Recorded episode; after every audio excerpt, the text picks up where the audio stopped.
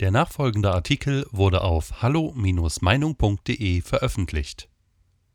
Klartext von Daniel Matisek Der Verfassungsschutz kämpft gegen rechts, die Linken feiern Bürgerkrieg. Bei der Vorstellung des Verfassungsschutzberichts 2020 übertrafen sich Anfang der Woche Verfassungsschutzpräsident Thomas Haldenwang und sein Dienstherr Horst Seehofer gegenseitig mit apokalyptischen Warnungen und Schreckensszenarien über den angeblich krakenartig ausreifenden, immer weiter zunehmenden Rechtsextremismus in Deutschland, von dem, so der Bundesinnenminister, die größte Gefahr für die Sicherheit unseres Landes ausgehe. Hochinteressant ist in diesem Zusammenhang die Frage, was Seehofer unter Sicherheit versteht. Vermutlich meint er die Sicherheit der Regierenden vor inner- wie außerparlamentarischer Opposition, vor Corona-Demonstranten und Kritikern der Außen- und Flüchtlingspolitik. Denn all diese unterfallen ja neuerdings der Pauschaletikettierung rechtsextrem woraus sich auch der scheinbar rasante Zulauf der rechten Szene erklärt, der in Wahrheit nur einer grotesken Verbreiterung des Definitionsrahmens geschuldet ist. Bürgerliche Sicherheit hingegen im Sinne friedlichen Zusammenlebens, des Abhandenseins von brutaler Gewalt in den Straßen und allseitiger Respektierung des staatlichen Gewaltmonopols kann Seehofer jedenfalls kaum meinen. Denn die wird in diesem Land nicht von rechts gefährdet, sondern so gut wie ausschließlich und regelmäßig von militanten Linksextremen und als hätte es noch eines praktischen Beweises für die einseitige Blindheit und Voreingenommenheit des politisch gesteuerten Verfassungsschutzes bedurft, sorgten just am Folgetag der Präsentation des Verfassungsschutzberichtes in Berlin autonome Hausbesetzer der Riga 94 und ihre wachsende Fanbase der Migrantifa für bürgerkriegsähnliche Zustände eine geplante Brandschutzbegehung des besetzten Hauses, die eigentlich ja im ureigenen Interesse selbst der illegalen Bewohner sein müsste, nahmen jene zum Anlass, um für venezolanische Verhältnisse zu sorgen, brennende Barrikaden zu errichten und die Einsatzkräfte der Feuerwehr und Polizei von Dächern mit Steinen zu bewerfen. Gigantische schwarze Rauchschwaden zogen über Friedrichshain-Kreuzberg und kündeten von der friedfertigen öffentlichen Sicherheit im besten Deutschland aller Zeiten, dem ja vor allem von rechts der Untergang droht. Und wo schon sämtliche Rechts- und Wertmaßstäbe derart grotesk, verschoben und pervertiert sind, da bleibt natürlich auch die öffentliche Entrüstung über dieses neuerste sommerliche Gewalt-Open Air im Umfeld der Riga 94 aus. Mit linker Gewaltfolklore ob als Hausbesetzermilieu romantisiert oder als Party- und Eventszene verklärt, hat man in Bundland keine Probleme. Würden hingegen irgendwelche rechten Schlägertruppen oder Skinhead-Hausbesetzer, die es aus gutem Grund gar nicht gibt, eine auch nur im Ansatz vergleichbare Waldstadt der Anarchie abhalten, gäbe es nicht nur Sondersendungen rund um die Uhr, sondern es würde vermutlich das Kriegsrecht ausgerufen.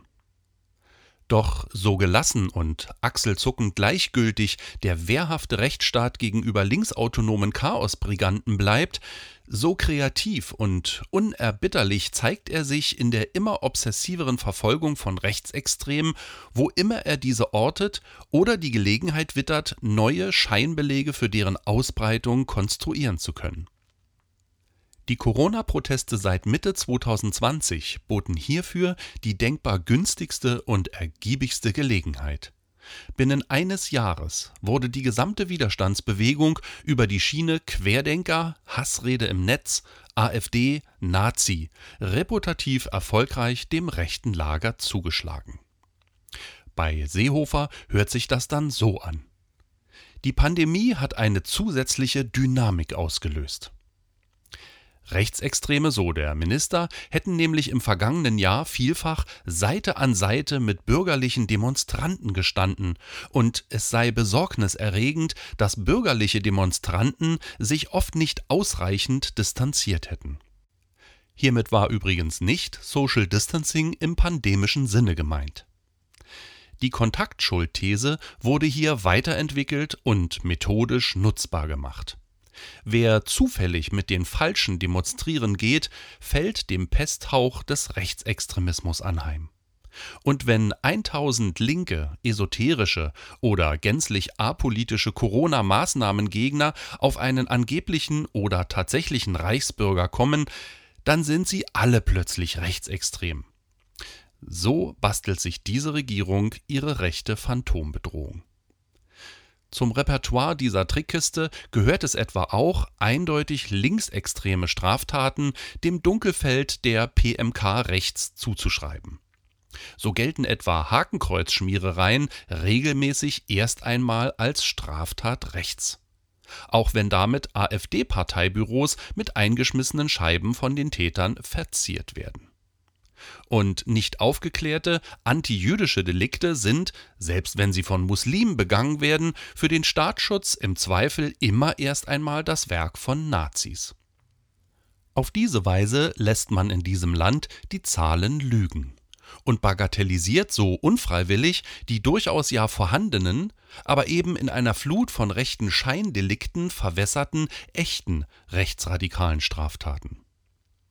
Je weiter sich der gefühlte Median des politischen Spektrums nach links verschiebt, umso größer wird der rechte Raum, eine mathematische Banalität und zugleich perspektivische Täuschung. 33.300 Personen zählt der Verfassungsschutzbericht 2020 mittlerweile, die angeblich dem rechtsextremen Lager zugerechnet werden. 13.300 Menschen von ihnen sollen gewaltorientiert sein. Hierzu kämen noch etwa 20.000 sogenannte Reichsbürger oder Selbstverwalter, und auch diese hätten im Corona-Jahr einen Zuwachs um etwa 5 Prozent erreicht, so die Bundesregierung. Dass das Personenpotenzial des Linksextremismus im Jahr 2020 ebenfalls stieg, und zwar mit 34.300 auf eine sogar noch höhere Zahl als die angeblichen Rechtsextremen, von denen ein mindestens ebenso hoher Anteil gewaltorientierte Elemente darstellen, wird von Seehofer und seinem Domestiken Haldenwang zwar nicht geleugnet, aber unter ferner Liefen bagatellisiert. Dabei ist die Sympathisantenszene des linken Randes, je nach Schätzungen, acht bis zehnmal größer als bei den bösen Rechten der immer schamlosere Missbrauch des Verfassungsschutzes als Verfolgungs- und Unterdrückungsinstrument gegen Dissidenten und Regierungskritiker macht sich jedoch nicht nur in der wahllosen Einsortierung des Widerstands auf der Straße bemerkbar. Neuerdings tritt er auch in der Kriminalisierung und systematischen Verunglimpfung legitimer, konservativer und bürgerlich rechter, aber eben keineswegs rechtsextremer Publikationen und Verlage zutage, die reihenweise zu Prüf- oder Beobachtungsfällen erklärt werden. Die Niedertracht, mit der abweichende Stimmen und kritische Geister über das Netzwerkdurchsetzungsgesetz, über Lösch- und Sperrorgien, über Auftrittsverbote, Ausladungen und Deplatforming zum Verstummen gebracht werden, Peter Weber und Hallo Meinung, aber auch der Autor dieser Kolumne können mehrstrophige, leidvolle Lieder davon singen, setzt sich hier im analogen Feld fort. Hiervon war 2020 erstmals auch der Antaios Verlag des Selection-Herausgebers Götz Kubitschek betroffen, dessen Hauptsünde für Thomas Haldenwang offenbar darin besteht, ein Vertrauter des AfD-Politikers Björn Höcke zu sein die neue Bekämpfung des intellektuellen Rechtsextremismus, den Seehofer beschwor, richtet sich in Wahrheit gegen das in einer freiheitlich-demokratischen und pluralistischen Gesellschaft völlig berechtigte und integrale konservative Spektrum insgesamt so wie die Verhetzung der gesamten AfD und der Werteunion als Heimat von Faschisten und Rassisten letztlich nichts anderes ist als die Vernichtung und Ausgrenzung jeder Opposition gegen einen expandierenden Linksstaat. Das ist die eigentliche Aufgabe dieses Verfassungsschutzes. Deutschland bräuchte dringend eine Instanz, die unsere Freiheit vor diesen Verfassungsschützern schützt.